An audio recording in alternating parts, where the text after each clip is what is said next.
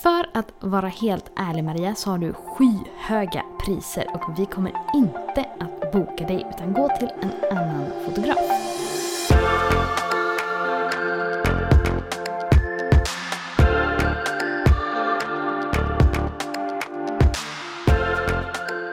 Hej och välkomna till denna veckans minipodd med Fotopodden.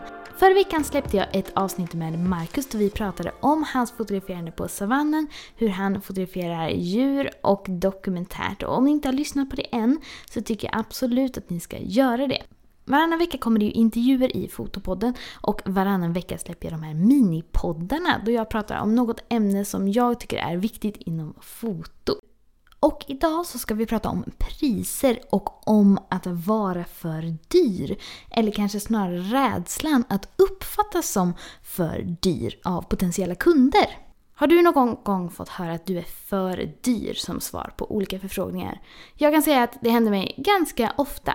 Nej Maria, du är alldeles för dyr. Vi går till en annan fotograf. Oj, vi är mest intresserade av några få digitala bilder och hade inte tänkt att lägga så här mycket det finns inte någonting man kan göra med priserna och kanske få det lite billigare.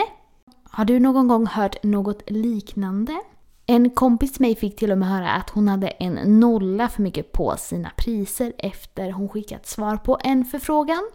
Och jag vill lyfta det här ämnet idag för att jag upplever att det är ganska många som är nyare som är rädd för att uppfattas som för dyra, som tycker det är för jobbigt att berätta om sina priser och som har dåligt självförtroende när det gäller att ta betalt för sina tjänster och sina fina bilder. Jag tänker så här att det är väldigt många privatpersoner där ute som ser våra fina bilder på Instagram, ser våra bilder på internet och känner att det där vill jag ha.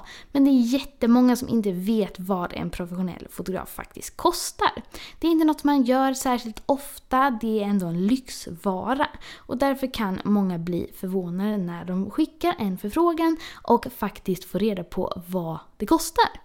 Å andra sidan så finns det faktiskt också väldigt mycket pengar ute i samhället. Tänk bara på vad folk lägger på bilar, folk lägger på om de ska köpa en ny soffa, skor, elektronik, en iPad, en ny smartphone, eller kläder, väskor, frisörbesök, lösnaglar, nya kameror. Det finns ju väldigt mycket pengar som folk har och folk väljer ju faktiskt att investera i andra lyxiga produkter. Sen finns det ju jättemånga som inte har pengar också och det är klart att man får ha med det i ekvationen. Men om du då erbjuder en lyxvara som foto faktiskt är så kanske du inte heller ska rikta sig till alla. Jag tänker i alla fall att min målgrupp är inte alla personer. Alla kommer inte vilja boka mig, alla kommer inte vilja lägga de pengarna på mina bilder eller tycker det är värt det eller ha den budgeten. Men för mig är det helt okej så länge tillräckligt många och rätt personer väljer att boka mig. Svenska Fotografers Förbund har ju en prisguide över hur mycket en digital bild ska kosta. Det är ju riktlinjer inklusive moms och de har inte lagt ut någon ny prisguide för 2020 vad jag kunde hitta. Men bara för att ge lite bas kring hur man kan tänka kring priser så rekommenderar de att en högupplöst färdigställd fil är 1000 kronor, fem stycken är 2100 10 stycken är 3820 stycken 5200 och 50 stycken är 7500. Som en liksom någorlunda branschstandard. När du jobbar som fotograf och tar betalt för dina bilder så väljer du såklart själv vad du vill ta betalt. Jag tänker att det är jätteviktigt att man därför räknar ut alla utgifter man har och hur många timmar man lägger per fotografering. För pengarna in ska ju täcka allt det som man inte går back av att fota. Om man har gjort det ordentligt, då har man en stadigare grund att stå på när man berättar sina priser. Jag till exempel lägger 8 timmar per fotografering i snitt och då kan jag helt enkelt inte ta billigare priser än så. Och det här är ju faktiskt ett jobb och man har ju rätt att få betalt för sitt jobb. Och hade man haft ett annat jobb då hade man aldrig gått med på en jätte, jättedålig lön eller timpenning. Och därför vill jag verkligen rekommendera det, för det är ju en ytterligare motivering till att det spelar ingen roll ifall någon tycker om jag är dyr eller inte. Jag har rätt till mina priser och jag har dem av en anledning. Sen kan det också vara så att om man har alldeles för billiga priser att man helt enkelt verkar som att man inte är så bra på det man gör. Eller att det är lite för bra för att vara sant och att det finns något annat negativt som kommer komma in i bilden. Tänk er själva om ni ska köpa någonting som vanligtvis kostar ganska mycket och så hittar man något till underligt låga priser. Då kanske man inte blir jättetaggad. Utan då kanske man hellre väljer det som kostar något för man vet att men det här är så som det ska vara. Så om du ligger för lågt då kan det också hända att du skrämmer bort dem som faktiskt är inställda på att en fotograf kostar en viss summa. Sen så handlar det ju väldigt mycket om hur man kommunicerar till sina kunder att man faktiskt är värd de pengarna. Och jag tänker att det finns lika mycket fotografer som det finns klädaffärer eller restauranger. Jag har en kompis som eh, säger att hon älskar Ullared. Hon fattar inte varför någon lägger pengar på ett märke överhuvudtaget när allt finns där. Sen har jag också vänner som älskar fina märken, som gärna lägger pengar på dyra grejer. Jag till exempel gillar ju Apple och jag är inte sponsrad av dem, men jag kan ju lägga onödigt dyra pengar på grejer från dem, till exempel för en laddare. När jag kan köpa en tredjepartsladdare någon helt annanstans. Men jag vill gärna ha det märket. Så det tänket finns ju absolut hos människor. Och då gäller det ju att ditt varumärke visar att du är värd de pengarna. Och varumärket det går ju in i allt. Det är ju hur din hemsida är utformad, vad du levererar för produkter, vad du står för värden i ditt företag, hur du kommunicerar, hur din eventuella studio ser ut, hur du gör dina leveranser, vad du använder för färger, fonter.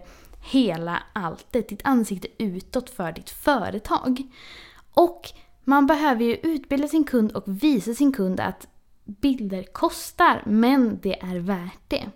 Och om du lyckas göra det, då kommer du att få in folk som till slut tycker att det är värt det. Men det kan kräva mycket jobb. Man får visa mycket på sina sociala medier vad man erbjuder. Man får visa på sin hemsida och på sin blogg varför det är lyxigt. Man får också kanske har något extra som man kanske inte kan köpa någon annanstans än hos dig eller hos en professionell fotograf. Och om man gör allt detta då kommer man få folk som kommer att boka en och tycka att det är värt det. Sen kommer det alltid finnas de som tycker billigt är bra.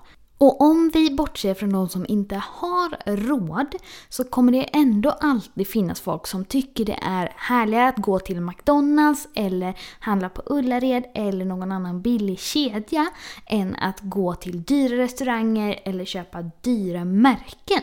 Det betyder ju inte att det är något fel med det, det betyder bara att de inte ser liksom värdet i något mer eller kanske har barn som vill få en happy meal. Men om vi släpper min jämförelse, det kommer alltid finnas folk som kommer hellre vilja gå till en fotograf som kostar 500 kronor än att lägga 10 000 hos en fotograf. Men det spelar ju ingen roll, då kan ju de jättegärna gå till den fotografen som kostar mindre. Men jag tänker att du och jag behöver inte ta åt oss åt att någon säger att vi är dyra. För ja, det kommer alltid finnas billiga fotografer och jag kanske är jättedyr jämfört med många andra. Men det betyder inte att jag behöver ändra mina priser för det. Då kanske det till slut hade blivit så att alla fotade gratis om alla skulle rätta sig efter vad kunderna hade att säga om man ska hårddra det. Så man får ju som sagt räkna ut och tänka ut vad man själv behöver få in och vad man har för utgifter. Snarare än att låta potentiella kunder, som kanske inte ens är kunder som passar dig, diktera din prisnivå.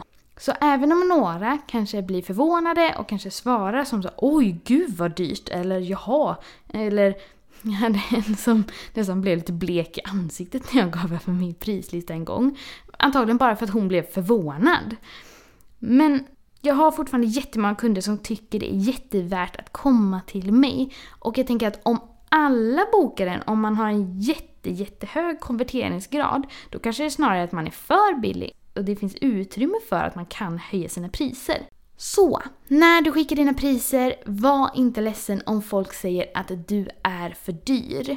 För som sagt, det spelar ingen roll. Bara du lyckas hitta rätt kunder så kommer de att tycka att du ligger alldeles lagom i pris och tycka att det är alldeles värt det för att få fina, underbara minnen hos just dig. Det var allt för det här lilla mini-avsnittet. Nästa vecka kommer en jättespännande intervju om fine art-foto. Så glöm inte att prenumerera så ni får upp det i era poddflöden direkt varje tisdag. Om ni inte är med i Fotopoddens Facebookgrupp så tycker jag jättegärna att ni ska gå med där direkt. Mig hittar ni på Facebook, Instagram och på min YouTube-kanal. På fotograf Maria Ekblad. Och Fotopodden har ju en Instagram och en Facebook-sida som ni gärna får gå in och gilla. Hoppas ni tyckte det här avsnittet var roligt och intressant. Det var allt för den här veckan. Ha det fint så länge, hejdå!